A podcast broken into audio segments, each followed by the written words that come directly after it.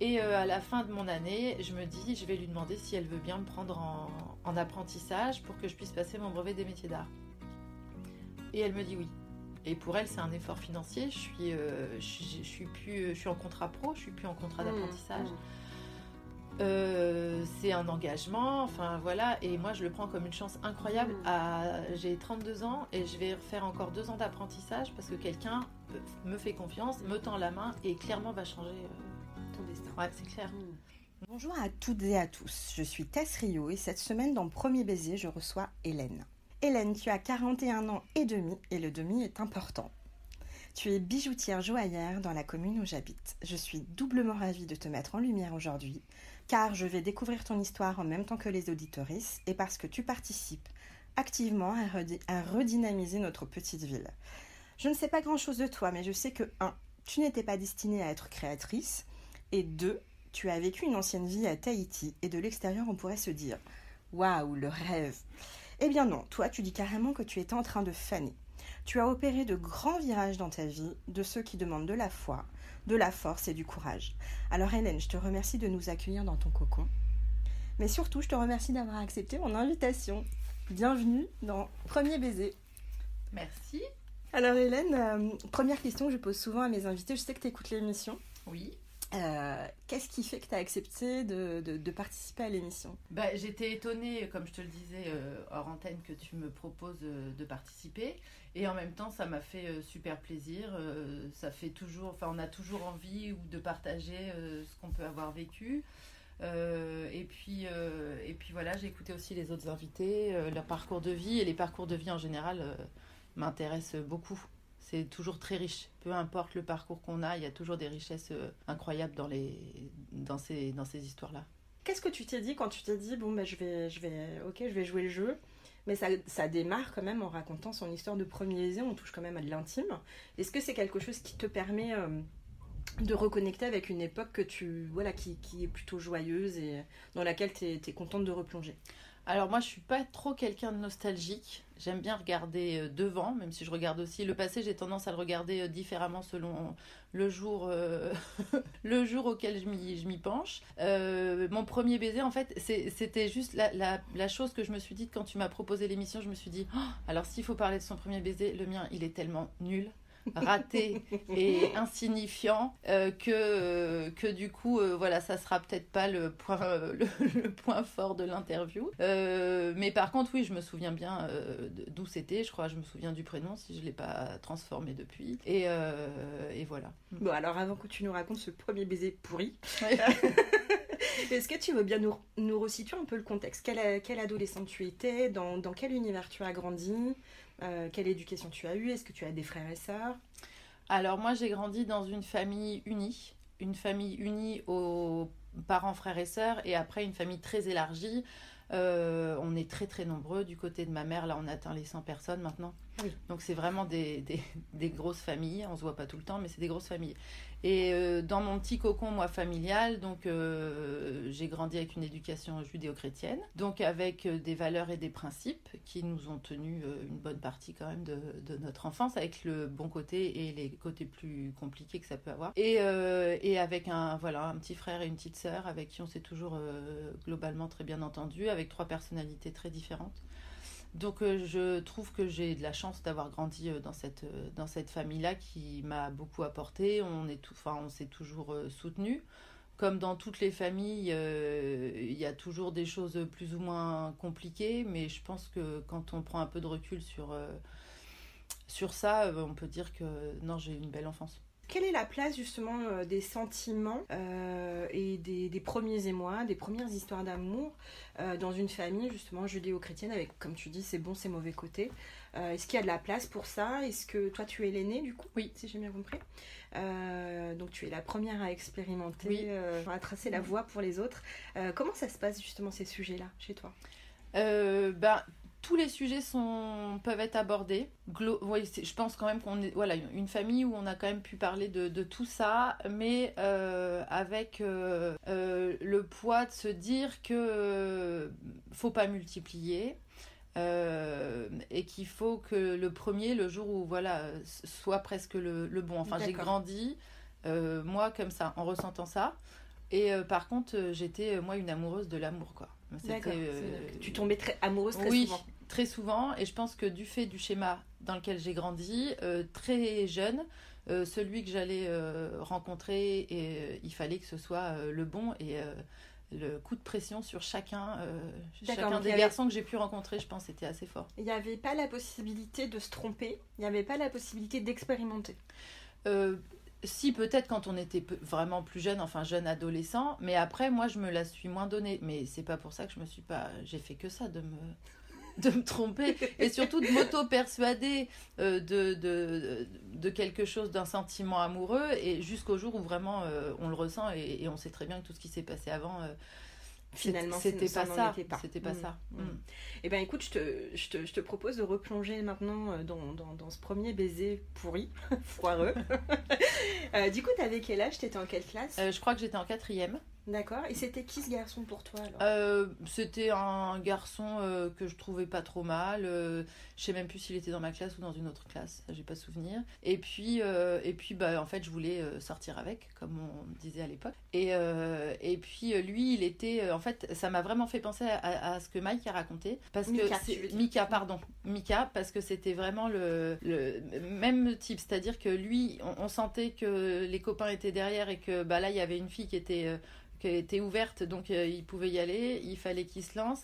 Et j'étais sous un porche avec mes copines, lui il était euh, plus loin à 50 mètres avec ses copains. Et, et à un moment, je ne l'ai pas vu venir et il a foncé euh, tout droit. Vraiment avec une vitesse. c'était le moment, fallait voilà, C'était tout de suite et pas après. Et puis, et puis il m'a embrassé tout comme il fallait. Enfin, c'était complètement raté, mais je veux dire, les mouvements qu'il fallait, tout ça, ça dure à peine 30 secondes et il repart. D'accord, voilà. il est venu pour expérimenter la chose, il a fait, il est reparti. Voilà, et c'était. Sans aucune émotion, sans aucun ah, sentiment a priori, sans. Non, il n'y avait pas vraiment de ça. On savait tous les deux. Enfin, moi, euh, forcément, j'étais en train de me dire, ça y est, j'ai un petit copain. Et lui, euh, je pense pas du tout. D'ailleurs, dans l'après-midi, euh, ça, je me souviens, c'était en cours de sport. on m'a dit, quelqu'un est venu me voir en me disant, non, mais Hélène, c'est fini, quoi. Mais, fini. mais ça n'a pas commencé. ça n'a pas démarré. Donc euh, voilà, le premier, euh, premier baiser. en effet, c'est pas une histoire qui est. Euh, on n'est pas dans le romantisme, on n'est pas, dans l'histoire d'amour. du coup, comment ça a évolué pour toi par la suite, bah, du coup, les histoires d'amour? Ou alors, peut-être que éventuellement, tu veux nous parler du, du, premier baiser qui a été important pour toi? Bah après, j'ai eu, j'ai eu plusieurs déceptions, mais comme on en a à, à, ces âges-là, et vraiment, ce qui m'intéressait à l'école, c'était ça, c'était les garçons. J'étais pas une consommatrice, mais c'était euh, tomber amoureuse, les garçons. Euh, moi, j'étais, euh, c'est vrai que j'étais, tout le monde me dit, j'étais rêveuse et fleur bleue en fait. En fait, t'adorais le sentiment de tomber amoureuse. Voilà, j'aimais beaucoup ça et j'aimais, j'avais envie toujours que ce soit une belle histoire, même encore, voilà, très romantique. Ce que je trouve maintenant avec du recul, ce que j'espère pas en fait maintenant pour mes enfants j'espère quelque chose de, différent, de beau, mais de, mm. différent. Et, euh, et non, la, la, le premier. Différent pourquoi? Parce qu'en fait, tu rêvais au prince charmant, c'est ça? Oui, c'est ça. Il y a cette notion-là de, rêver au prince charmant. Oui, et on perd du temps en fait.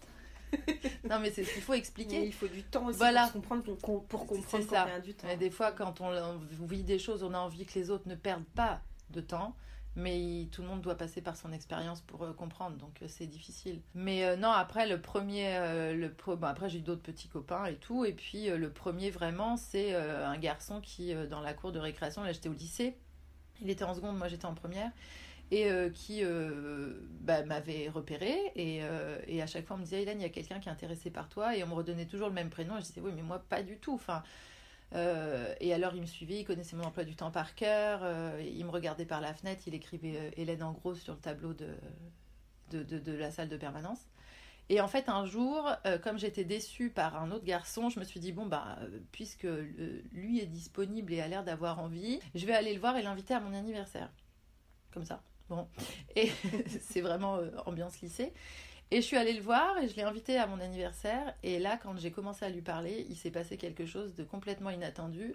J'étais inattendu pour toi. Complètement mmh. inattendu pour moi. J'étais devant lui, il était très grand. Ça, ça a toujours été pour moi un critère euh, hyper important. Et euh, très grand, avec une voix euh, très grosse, une grosse voix. Et puis, ouais, vraiment. Mmh.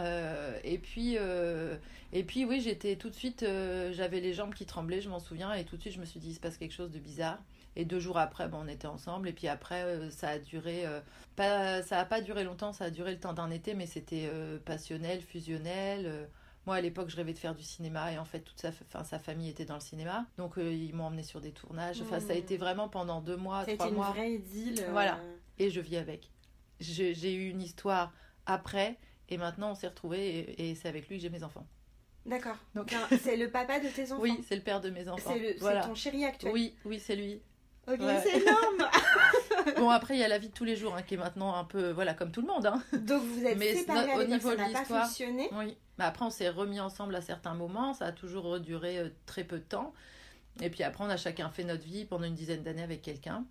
Et puis, euh, quand je suis rentrée de Tahiti, euh, on s'est retrouvés. Attends, il y a beaucoup Oui, il y a trop beaucoup- Il y a d'informations. beaucoup d'informations. On est en train de, de rater des Donc en fait, là, tu es en train de me dire que ton, ton amoureux actuel, le, le papa de tes enfants, tu le connais depuis le lycée. Oui.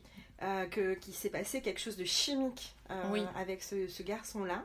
Ça n'avait pas spécialement fonctionné à l'époque. Vous avez eu des vies euh, séparées, chacun de votre côté. Tu es en train de dire aussi que tu as vécu à Tahiti. Oui. Il nous faut, il nous faut Oui. plus de détails. Tu as grandi dans la région normande. Oui, exactement, à Évreux. donc là, tu es au lycée. Au lycée, tu te destines à exercer. Enfin, tu sais déjà ce que tu veux faire dans la vie? Ah, moi, depuis que je suis petite, je veux être comédienne. Tu veux être comédienne. Ouais, j'ai Bon. fait du théâtre, je veux. Ouais, c'est vraiment mon rêve. En fait, je veux être sur scène. Je veux, euh, voilà, je sais pas l'expliquer parce que, mais je veux, je veux ça. Et puis je fais du théâtre à un moment et je fais un peu de scène et, et là vraiment, euh, je, je ressens un truc que je ressens nulle part ailleurs. Moi, je suis pas du tout d'une famille d'artistes, donc c'est très, c'est quand même un métier qui est difficile à, à faire accepter parce qu'il y a des préjugés dessus. Et dans ta famille. Et Dans c'est ma aussi famille. un milieu qui est difficile à pénétrer. Oui, c'est aussi ça. Après, euh, il faut se donner les moyens et clairement, je me les suis pas. D'accord. Euh, j'aurais dû m'opposer, j'aurais dû essayer de faire des choses et tout, mais j'ai essayé de suivre. euh, Enfin, après, le parcours scolaire, il a été compliqué au début parce que du coup, j'ai commencé l'être moderne en me disant je vais faire des cours de théâtre. Je me suis cassé la jambe en cours d'année, j'ai arrêté du coup la fac. Et après, ça a été un peu l'errance euh, scolaire pendant un an et demi, deux ans. Et mes parents me disaient Bon, euh, t'aimes voyager, tu voyages, euh, pourquoi tu ferais pas un BTS tourisme?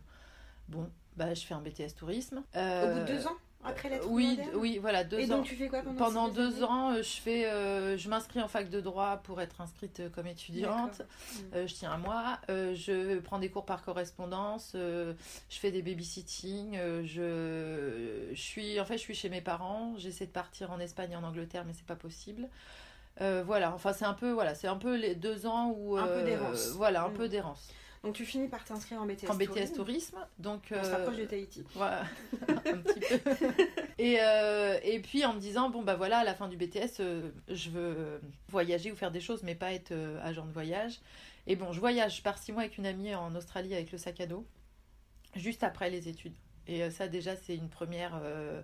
euh, euh, à l'époque, on, a, on, achète un, enfin, on achète un téléphone sur place. D'accord. Et Euh, ça aussi, c'est quelque chose qui se fait pas trop dans ta famille. Euh, non, Oui. mais ça, les voyages, enfin, c'était mes parents, ils m'ont appris à voyager Oui, depuis toute ok. petite. J'ai à 12 ans, j'étais au Burkina euh, chez mon oncle qui était euh, qui était père blanc là-bas. Enfin, euh, donc euh, le voyage dans la famille, ça c'est quelque chose qui est euh, un peu dans le sang. Et euh, donc on part euh, toutes les deux, mais avec les moyens de l'époque, pas euh, internet comme il y a maintenant, pas nos portables, Oui, enfin tu rien. il y a 20 ans, quoi. Oui, ouais, c'est ça. 20 ans, ouais. cette année, ça fera 20 ans que je suis partie en Australie. Et, et donc, vraiment, l'aventure, hein, le gros duvet dans le sac à dos. Enfin bon. Donc là, c'était génial. Et quand je reviens, je me dis, bon, bah là, je cherche un, un travail à Paris. Et, et je commence des cours de théâtre, et parce que ça continue quand même à me tenir un petit peu. Et puis, en fait, entre le travail à Paris et 9 heures de cours le soir euh, de théâtre euh, répartis sur la semaine, je, trop mon trop corps, il lourd. tient pas Mm. le, le- le rythme. Et euh, j'aurais voulu faire que ça, en fait. Mm. Donc, euh, du coup, bah, je reste, je travaille et euh, j'arrête le théâtre. Et pendant ce même temps, en fait, j'ai des amis, qu'on- enfin, on a des amis communs avec ma meilleure amie, dont un, et tout, enfin, me court un petit peu après. Et je me dis, bon, bah, c'est pareil, on arrête de papillonner, de, de rêver à des choses. Enfin, je me le dis tout au fond de moi, ça, parce qu'en extérieur, je me dis, euh, peut-être qu'il m'intéresse, euh, voilà, enfin. C'est un peu complexe. C'est un tout peu ce qui- confus. Ouais, Mm. c'est un peu confus. Et puis, euh, je me dis, il faut que je rentre dans.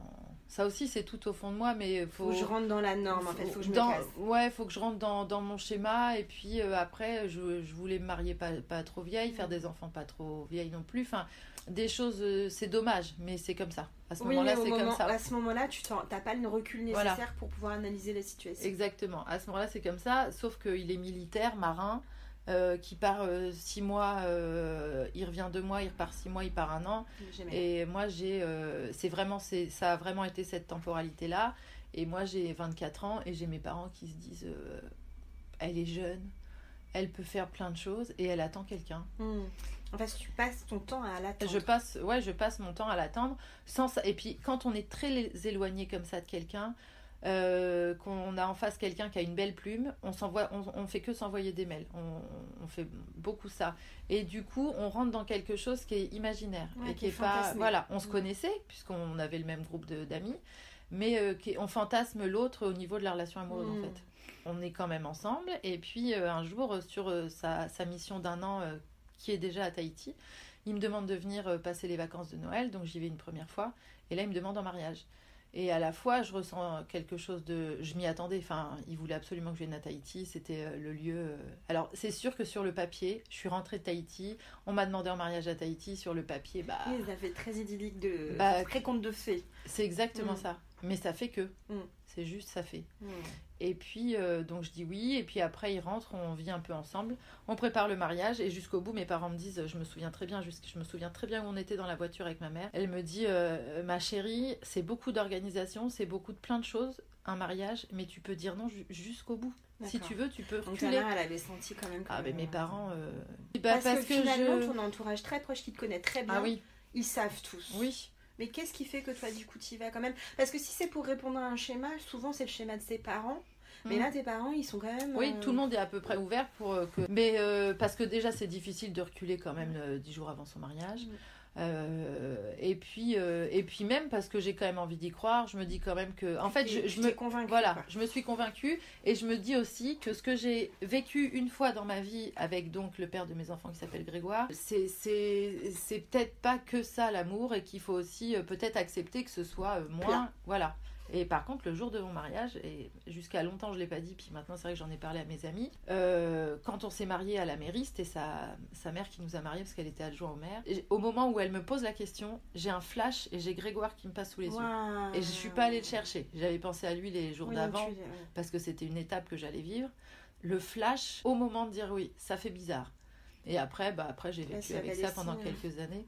Comment? Je dis là, s'il n'y a pas des signes qui clignotent, si oui, tous les, ah bah, tous, les, voyants, tous les voyants euh, étaient au rouge, mais, euh, mais, j'y vais quand même. Tu avais besoin, enfin, il y avait quelque part une, besoin de vivre quand même. Euh. J'ai l'impression que j'ai eu besoin de me mettre ça pour après aller chercher ma liberté. Donc là, déjà, tu vis à Tahiti, vous revenez vous marier Non, non, on se marie en France on n'était pas parti. On était lui, il était juste parti en mission un an et moi je l'avais retrouvé pour des vacances.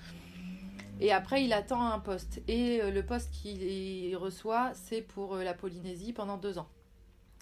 Et donc là, euh, bah, je pars avec lui. Moi, je travaillais donc, alors que j'avais jamais voulu le faire. 25, 26 ans Là, j'ai 28 ans. 28. 28 ans, je suis en agence de voyage, ce que je voulais pas faire dans une agence avec un patron qui, qui va me dégoûter pendant très longtemps euh, du tourisme, tu du travail. De France, là En France, oui, oui, je pars de France.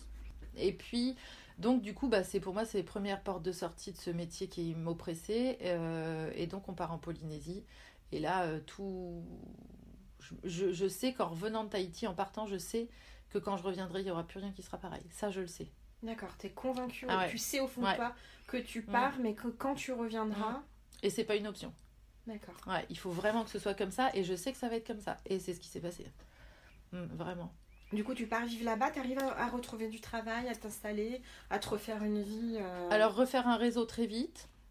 Alors, moi, l'armée, c'est franchement pas mon truc. Euh, l'ambiance, tout. Je me souviens la tu première. Tu en caserne? Euh, non, on avait la chance d'avoir une maison en plus vraiment au bord de l'eau et tout. On n'était pas en caserne. Donc ça, c'était pour moi, c'était une chance. Et je me souviens, euh, la première réunion, euh, mon ex-mari me dit, vas-y, c'est pour les femmes de militaires.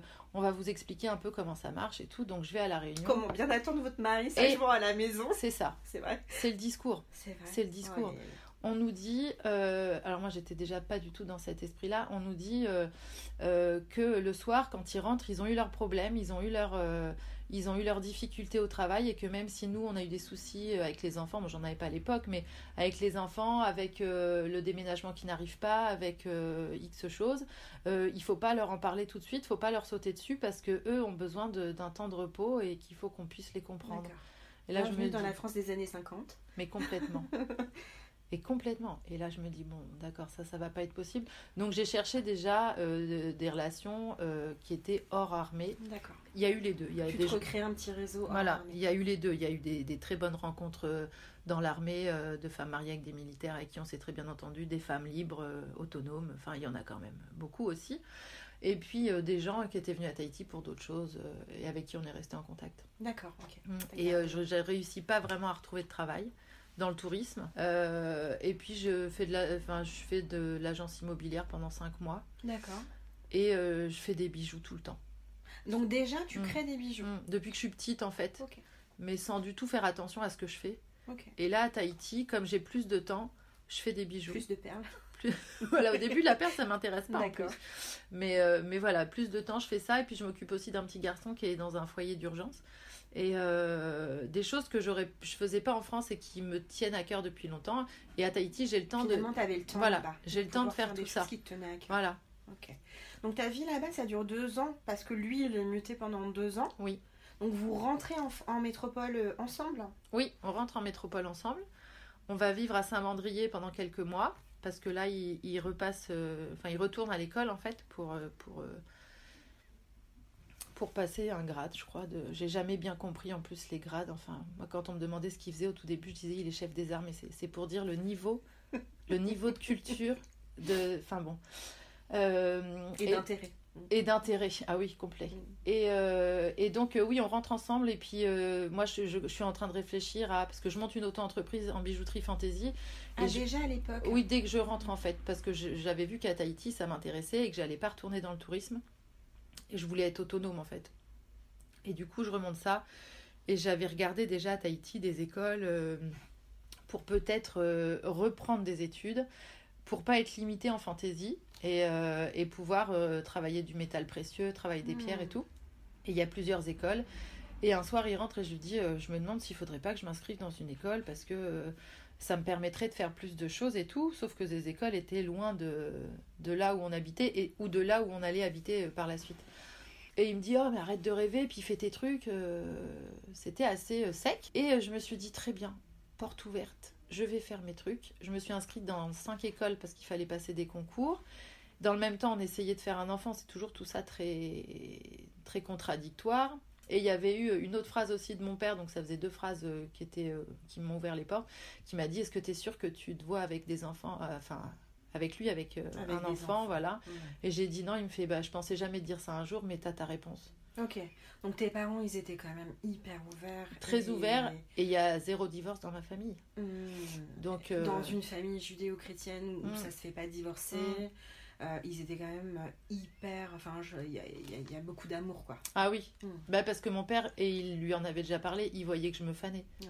Et euh, ça leur faisait Mais mal c'est au pas cœur. juste une expression. Non, non, c'est vraiment Mm. lui qui me l'a dit. Il m'a dit, euh, t'es en train de te faner. euh, et c'est vrai que quand on voit ses enfants comme ça, bah, on en... euh, le reste, c'est pas Ce grave. c'est le bonheur Mais oui, évidemment. Mm. Et après, si ça passe par un divorce, c'est voilà. Donc cette phrase de ton père, ça a été un déclic? Oui, ah bah oui, parce qu'on était chez mes parents à ce moment-là et on avait toute la route retour à faire pour redescendre dans le sud. Et puis c'est sur cette route-là qu'on a, enfin, qu'on en a discuté. Et puis après, c'était terminé. D'accord, donc Mm. t'es- t'as fait un aller-retour. J'ai fait, on a fait l'aller jusque dans, le- dans le sud. Euh, on a parlé du divorce pendant tout le trajet. En plus, ça s'est passé plutôt calmement. J'étais étonnée.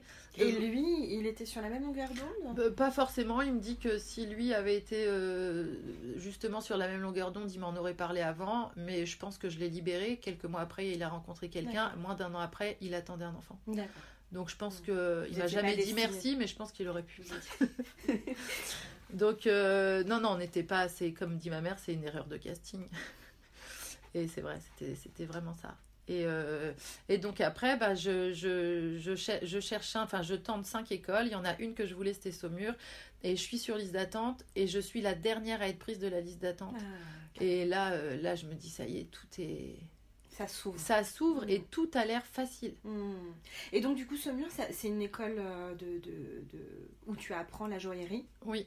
Euh, ça dure combien de temps cet apprentissage? Bah Là, je rentre, comme je suis la plus vieille, euh, parce que je reprends mes études à 30 ans pour, pour des métiers d'apprentissage, c'est quand même pas très jeune. Et du coup, je fais un temps plein d'un an. Pendant un an, je suis à l'école tout le temps. D'accord. Et on apprend tout, tout sur place. Donc, c'est un cursus accéléré qui te permet de ne pas être à la fin en entreprise et en école Pour la première année, c'est ça. Et puis, à la fin de la première année, j'ai la chance de. On fait des stages. Et un de mes stages se passe euh, chez une bijoutière à Évreux. Euh, qui elle-même sort d'une histoire euh, très difficile. Elle vient de perdre son fils qui était destiné à prendre la relève. Et euh, donc, euh, je cherche, euh, je lui demande si je peux avoir un stage. Et au départ, elle hésite et tout. Puis elle finit par me dire oui. Donc, je fais un stage d'un mois chez elle. À la fin de mon cursus d'année à temps plein, ça se passe très bien, on s'entend très bien. À la fin, elle me, déjà, elle me réconforte avec le milieu professionnel qui mmh. peut être très mmh. agréable, doux, bienveillant. Et à la fin de mon année, je me dis, je vais lui demander si elle veut bien me prendre en, en apprentissage pour que je puisse passer mon brevet des métiers d'art. Et elle me dit oui. Et pour elle, c'est un effort financier. Je suis, euh, je, suis plus, je suis en contrat pro, je suis plus en contrat mmh, d'apprentissage. Mmh. Euh, c'est un engagement, enfin voilà, et moi je le prends comme une chance incroyable. Mmh. J'ai 32 ans et je vais refaire encore deux ans d'apprentissage parce que quelqu'un euh, me fait confiance, me tend la main et clairement va changer ton destin. Ouais, c'est clair. c'est quoi ces émotions? non, mais c'est vrai, c'est. Euh, tu, tu, tu, es toujours en contact avec cette dame? Oui, je l'ai vue encore hier parce que justement là, elle prend sa retraite et que pour elle, c'est un moment euh, très difficile. Hmm. Donc euh, voilà, mais c'est vrai qu'à un moment, il y a une personne qui te fait confiance et puis tu rentres dans la voie et puis tout, vraiment, c'est marrant comment tout s'ouvre quand tu es à ta place. Quand tu es au bon endroit, ah c'est comme si toutes les étoiles s'alignent ouais, pour te faire le chemin. Hmm. Hmm. Euh, et, je constate aussi que dans des, parfois dans des parcours qui sont un peu chaotiques ou un peu parfois même compliqués, il y a toujours moi, ce que j'appelle des, des, jolis cailloux blancs sur le, mm. sur le chemin. Des gens qui sans eux, qui, ouais, sans eux on n'aurait pas pu... Euh, enfin clairement ils ont joué un grand rôle ouais. Euh, dans là et dans ce qu'on est aujourd'hui. Mm. Ah ouais c'est ça, c'est exactement ça. Je lui ai encore dit il y a deux jours quand je l'ai vu, je lui ai dit merci parce que c'est grâce à vous que je je fais maintenant quelque chose auquel j'avais jamais pensé, mais et pourtant qui était sous mes yeux depuis que j'étais hmm. petite. C'est l'alchimiste, c'était vraiment sous mes yeux depuis que j'étais petite. Mais euh, je, je sais pas pourquoi, mais j'adore faire ça. Ta vie, c'est l'alchimiste à la fois pour ton métier, à la fois pour ton amour. Oui, c'est ça. Il était dans le jardin, oui. je ne le voyais pas. donc du coup, euh, tu, tu, tu, là, tu es donc euh, tu finis ton apprentissage, tu es tu es revenu dans la région. Euh, moi, j'ai envie de savoir comment tu retrouves euh, Greg du coup. Bah, en même temps, bien sûr, puisque tout se fait toujours en même temps. Donc, euh, je le retrouve après une petite déception aussi. et puis, je, je, Donc, ça fait combien de temps que tu es séparée à ce moment-là On s'est séparés en 2000. 2000 oui, début 2011, fin 2011, le divorce il est signé. Et puis, Greg, je le retrouve en juillet 2012 parce qu'on était toujours resté quand même en contact sur Facebook. Voilà, ça c'était un peu grâce au réseau. Euh, c'était très diffus, mais euh, on, savait à peu près où l'autre en était. Et je vois qu'il est célibataire aussi. Et d'ailleurs, à Tahiti, je m'étais dit quel gâchis. Moi, j'ai envie de faire du. J'ai envie d'avoir de, de, un atelier, j'ai envie de faire du manuel et tout. Et lui, euh, c'est un artiste. On aurait pu faire quelque chose de bien ensemble. Et bah, c'est donc après, on se retrouve parce que je fais un bijou et qui me dit j'adore euh, ce bijou. Euh, et, moi je lui dis bah si tu veux euh, je t'échange le bijou contre un meuble parce qu'il est menuisier. Et on se voit et puis on, retrouve les sentiments. tout de suite en fait. Ah, voilà, à, peu, à peu près. On a vieilli, on a changé. On a vécu. La vie a fait son, son effet. Voilà, la vie a fait son effet. Mais, mais oui, on retrouve des choses. Pour toi, c'est une évidence Euh, c'est une évidence compliquée parce que, parce que quand même, on, on- on- j'ai l'impression qu'on a un fond qui est complètement commun, mais on est très différents sur la façon de vivre au quotidien. Quoi. Mhm. Et, Donc il y a un euh, apprentissage à faire. Euh, Oui, qui se fera jusqu'au bout de notre vie, je pense. mais euh, mais oui, c'est ça. Et puis essayer de le convaincre parce qu'il a toujours envie, euh, que, il avait envie, comment dire, d'être établi davantage parce que c'est vraiment une ambiance artiste hein, dans sa tête. euh, Oui. Il est très artistique. Et, euh, et moi, je lui dis oui, mais moi, je vais pas attendre euh, je ne sais combien d'années pour que tu sois prêt ou quelque chose. Ah oui, tu veux euh, dire qu'il est très bohème, très beau. Oui, c'est ça. très bohème, et que toi, tu as besoin de plus de concret. Ah Bah là, oui. J'avais pas envie de perdre du temps. euh, Ouais, non, Oui. non, là, c'est sûr. Oui, tu vois, quand on avait estimé en avoir Ouais. perdu, là, Bah, c'était plus possible. Oui, non, non, là, je voulais pas perdre de temps, quoi. Hmm. Donc, euh, donc, ça se fait, et puis ça se fait très bien. euh, ça, se- ça, se, ça se passe. euh, il, il- il plie. il plie, mais euh, je pense que je l'ai pas. je non, pense que je l'ai pas forcé beaucoup quand même. Non, non, je l'ai pas forcé beaucoup. Et puis, euh, tout se passe très bien. Nous, avec nos parents respectifs, ça se passe très bien. Enfin. euh, euh, voilà, et puis au bout d'un an et demi, euh, je, je suis encore en apprentissage. Je finis mon apprentissage et, euh, et j'attends euh, notre première fille. Donc je finis mon apprentissage, je passe mes euros à 6 mois et demi de grossesse euh, et j'adore. Et c'est pas commun. Non, et j'adore. Et ma mère a vécu ça. Hmm. Elle a repris ses études, Ok. euh, pareil. Et elle m'a attendue après des difficultés aussi. Et elle m'a attendue, elle a passé ses examens euh, du métier qu'elle a adoré toute sa vie avec moi dans le ventre. D'accord. c'est drôle. Elle faisait quoi ta maman? Orthophoniste. D'accord. Mm. Oui, c'est drôle comme Mm. l'histoire se répète. C'est ça. hein. Ouais. Et c'est vrai que ça, passer, euh, voilà, avoir la chance que la grossesse tombe au bon moment pour que je puisse terminer, avoir eu tant de difficultés à, faire, à vouloir avoir un enfant avant, dans mon mariage, et là, avoir un enfant très facilement. Et euh, donc là, je me dis, euh, c'est C'est extraordinaire. Voilà. la voie royale. Ouais, c'est ça. Qu'est-ce qui te, qu'est-ce qui te, je l'ai dit dans l'introduction, donc tu es euh, commerçante, bijoutière, joaillère dans la, dans la commune d'Annette. Qu'est-ce qui fait que, vous, que tu as choisi Annette? Ben, on a regardé une carte en fait parce qu'on habitait. Moi, du coup, je suis retournée vivre chez mes parents pendant ma période d'apprentissage. Et, euh, et on a regardé une carte euh, pour, pour être à peu près à mi-chemin euh, de nos familles, euh, rester dans la région. Et on a trouvé une maison à Annette. D'accord. Et, et donc là, on était j'étais à trois mois d'accoucher. On, voilà, je, je, je continuais, enfin, je finissais vraiment mes, mes semaines d'apprentissage. Et puis, on s'est installé ici. Donc voilà. Et tout de suite, tu as ouvert ta boutique? Non. Tout de suite, j'ai ouvert mon. Enfin, j'ai monté, on a monté une cabane au fond de mon jardin Oui. pour que je puisse. euh, vraiment, c'est ça, hein, c'est vraiment la cabane. à outils au fond du jardin. Et, euh, et puis, j'ai travaillé ici, j'ai fait des expos à gauche, à droite. euh, j'ai essayé de. Il y a un réseau qui se fait très vite entre artisans, artistes, artisans. Du coup, j'ai pu exposer un peu, un peu partout. Et enfin, euh, pas, pas tous les week-ends, hein, loin de là. Et, et puis, à un moment, il a fallu accélérer un peu, quoi. Ok. Sérieusement, même. Donc tu décides d'ouvrir la boutique. Voilà, je décide d'ouvrir la boutique. Boutique euh, qui est ouverte depuis 2017. 2017, Mm. ouais, fin 2017. Voilà. Question que je pose un petit peu euh, à, à- à tous mes invités. Euh, qu'est-ce que tu, si tu re- refais le chemin à l'envers, euh, qu'est-ce que tu dirais à cette jeune, euh, cette jeune Hélène euh, qui s'apprête à faire euh, plein de, plein de entre guillemets euh, euh, choix qui sont pas forcément alignés pour avoir au final euh, vraiment une vie qui correspond euh, euh, à, à ce pourquoi tu étais destinée. Enfin, on, on sent vraiment ça. Euh, tu lui dirais quoi à cette jeune fille? Euh, je lui dirais que tout ce qu'elle a en tête comme certitude, ça va s'effondrer au fur et à mesure. Ah oui. Ça va s'effondrer et que par contre, je et, et que tant mieux. euh, que les certitudes elles vont s'effondrer pour aller vraiment, euh, ce que je disais au tout début, vers la liberté.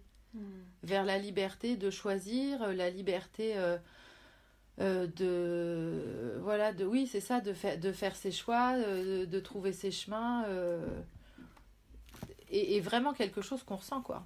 Après la liberté c'est tous les jours hein, qu'il faut euh, aller la chercher mais C'est étonnant que tu aies dû passer par une, une espèce de déconstruction pour pouvoir finalement t'épanouir Mm. complètement dans la vie. C'est quoi ces certitudes en fait dont tu parles? Bah, la certitude enfin d'un schéma euh, euh, c'était la affective déjà enfin de Mhm. voilà de, de reproduire un- un- un- une famille qui, qui fonctionnait très bien sauf que moi j'ai pas reproduit comme euh, c'est pour ça qu'il fallait pas. Et puis très vite euh, j'ai eu l'impression que, que, les choses elles, allaient se faire toutes seules en fait dans ma vie. Je me suis dit bah, quand j'aurai mon bac je vais faire des études. Euh, et puis pendant mes études je vais rencontrer quelqu'un. Et puis après j'aurai un travail j'aurai des enfants. sentiment que tout était tracé finalement. Voilà que tout était tracé qu'il n'y avait pas à faire beaucoup d'efforts euh, sauf que c'est pas ça du tout la vie. Mm. et que tant mieux parce que ça en fait ça serait très ennuyeux mm. et euh, mais je suis pas nostalgique parce que j'ai quand même j'ai quand même des fois l'impression d'avoir perdu du temps sur certaines choses mm. Euh, que c'était un temps nécessaire et que, et que maintenant, bon, il faut faire avec. Euh, voilà. Je fais avec ce passé-là, mais j'essaie de maintenant de faire, de faire au mieux avec ce que je suis devenue depuis. Est-ce que ça a des implications sur l'éducation que tu donnes à tes enfants? Ah oui, carrément, j'y pense tout le temps. Ouais. Ah oui, carrément. Ouais, ouais. Moi, j'ai, on, forcément, on leur inculque des choses qui nous, qui nous touchent. Mais si un jour mes enfants me disent, maman, ce que tu nous as appris, on n'est pas dedans. Euh, on voudrait être à côté ou faire autre chose. J'espère qu'on leur, a donné mm. leur aura donné suffisamment de liberté et de, choix et de confiance pour que justement ils aillent euh, là où ils sont appelés. Voilà, exactement. Mm. Et pas là où nous on. Mais c'est pareil pour leur vie professionnelle ou autre. J'ai aucune ambition pour mes enfants, mm. juste celle qui soient vraiment euh, heureux. Et, et, je n'ai pas l'ambition qu'ils fassent des grandes études ou pas, si c'est pas ce qui les intéresse, qu'ils soient épanouis en fait qu'ils soient épanouis, qu'ils aient confiance, qu'ils aient envie d'apprendre. Toujours. Ça, c'est ce qu'on dit à notre fille. Plus tu vas apprendre, plus tu seras libre de tout. Mm. Et plus tu vas être curieuse aussi. Et puis aussi euh, de travailler. Mais que travailler, parce que ça, c'est une notion chez moi, dans ma famille, où travailler, il faut, faut travailler. Mais Il y a une notion de, de labeur. De dureté. Mm.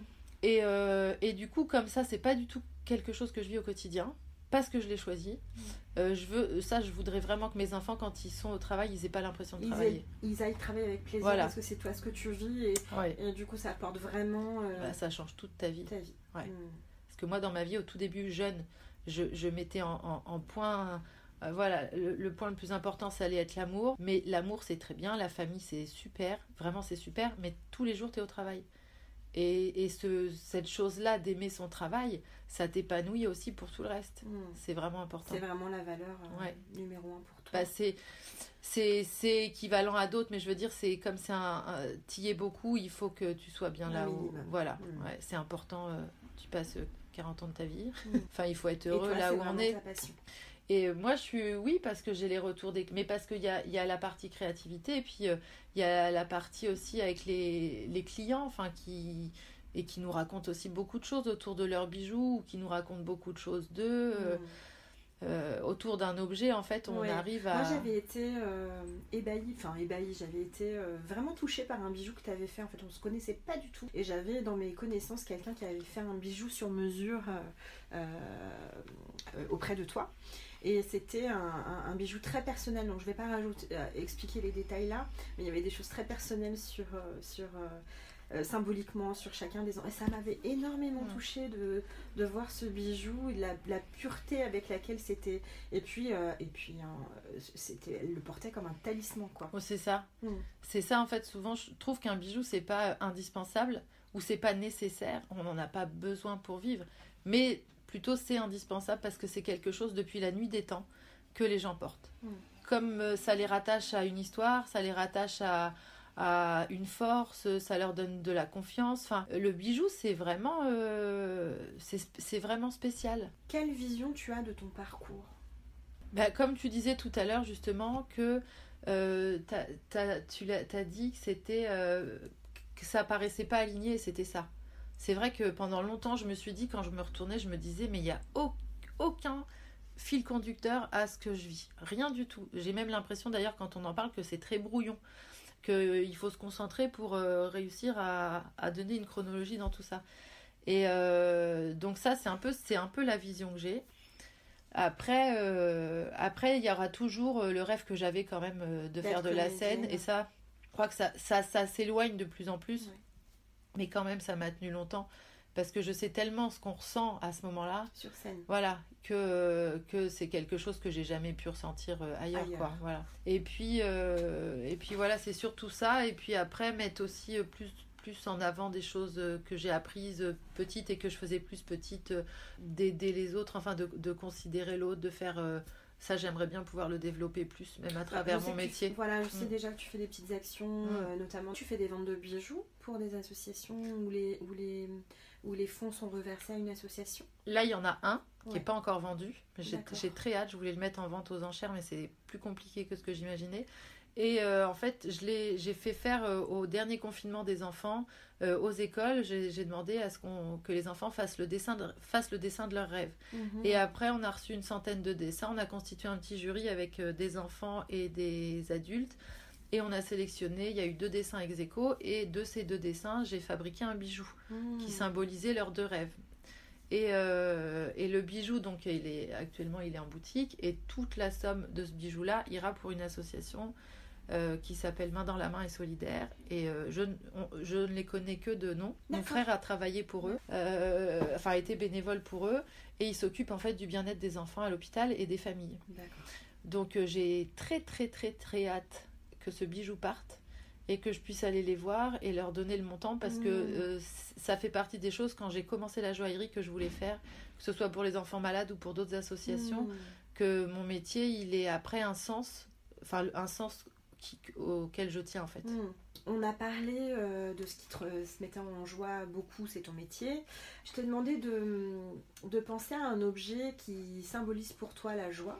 Est-ce que tu as un objet à nous présenter? Alors c'est un objet qui n'est pas encore euh, fini et euh, la joie pour moi c'est aussi mes enfants parce qu'ils sont extraordinaires.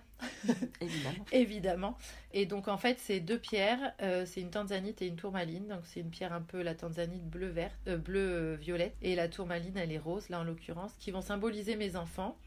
Et euh, c'est vraiment une bague euh, comme j'ai pas encore. C'est là c'est une bague que, que je vais avoir en une or. création. Une Mhm. création, c'est c'est- c'est des, je fais des bijoux pour mes clientes, mais moi je prends pas le temps de m'en faire. Et, euh, et là c'est vraiment euh, la bague qui va, qui, pour moi va me, que je vais avoir tout le temps sur moi, qui me fera penser à eux, qui voilà, qui symbolise la joie, ma vie avec eux, euh, avec ma famille. euh. Magnifique. Enfin, c'est voilà. ton talisman. Tu es en train Bah, de créer ton ouais, talisman. exactement. Et c'est quelque chose que je devais me faire il y a déjà deux ans, qui a encore mûri un peu dans ma tête et qui va être fait euh, là. Et exactement, c'est exactement ça.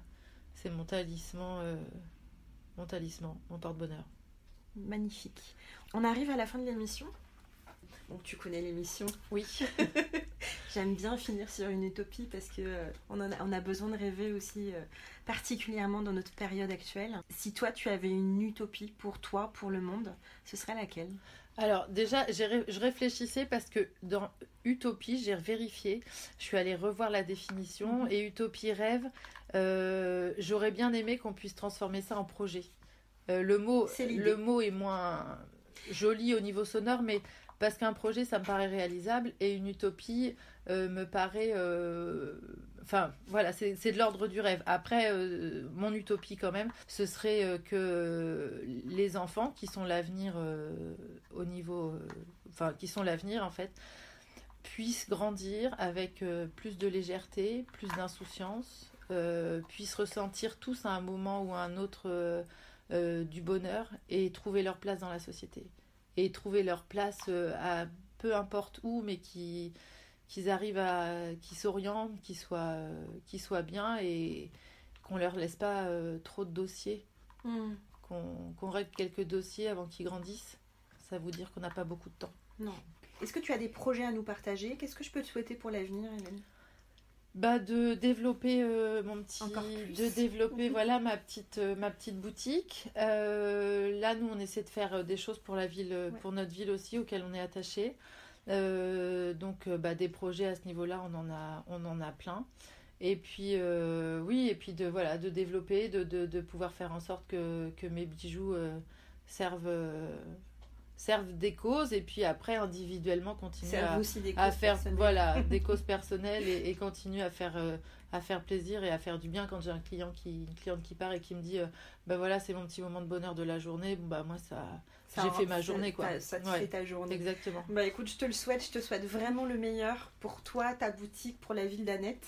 merci Euh, et puis ben, je te remercie d'avoir accepté mon invitation. Et puis euh, les, les auditoristes pourront euh, te retrouver sur les réseaux sociaux. Je partagerai, euh, je partagerai euh, tes pages. Et ben, je te remercie Hélène. merci beaucoup Tess pour ta bienveillance Avec grand plaisir. Si vous avez aimé cet épisode, mettez-lui tout plein d'étoiles. Surtout, abonnez-vous sur Apple Podcast ou votre plateforme d'écoute préférée. Si ça vous plaît, parlez-en autour de vous. Partagez les épisodes sur vos propres réseaux. Vous pouvez me suivre sur mes réseaux sociaux. Vous trouverez les liens dans la description. Et ce qui me ferait hyper plaisir, c'est que vous aussi, vous me racontiez dans les commentaires votre histoire de premier baiser. Je vous remercie et je vous donne rendez-vous dans un mois.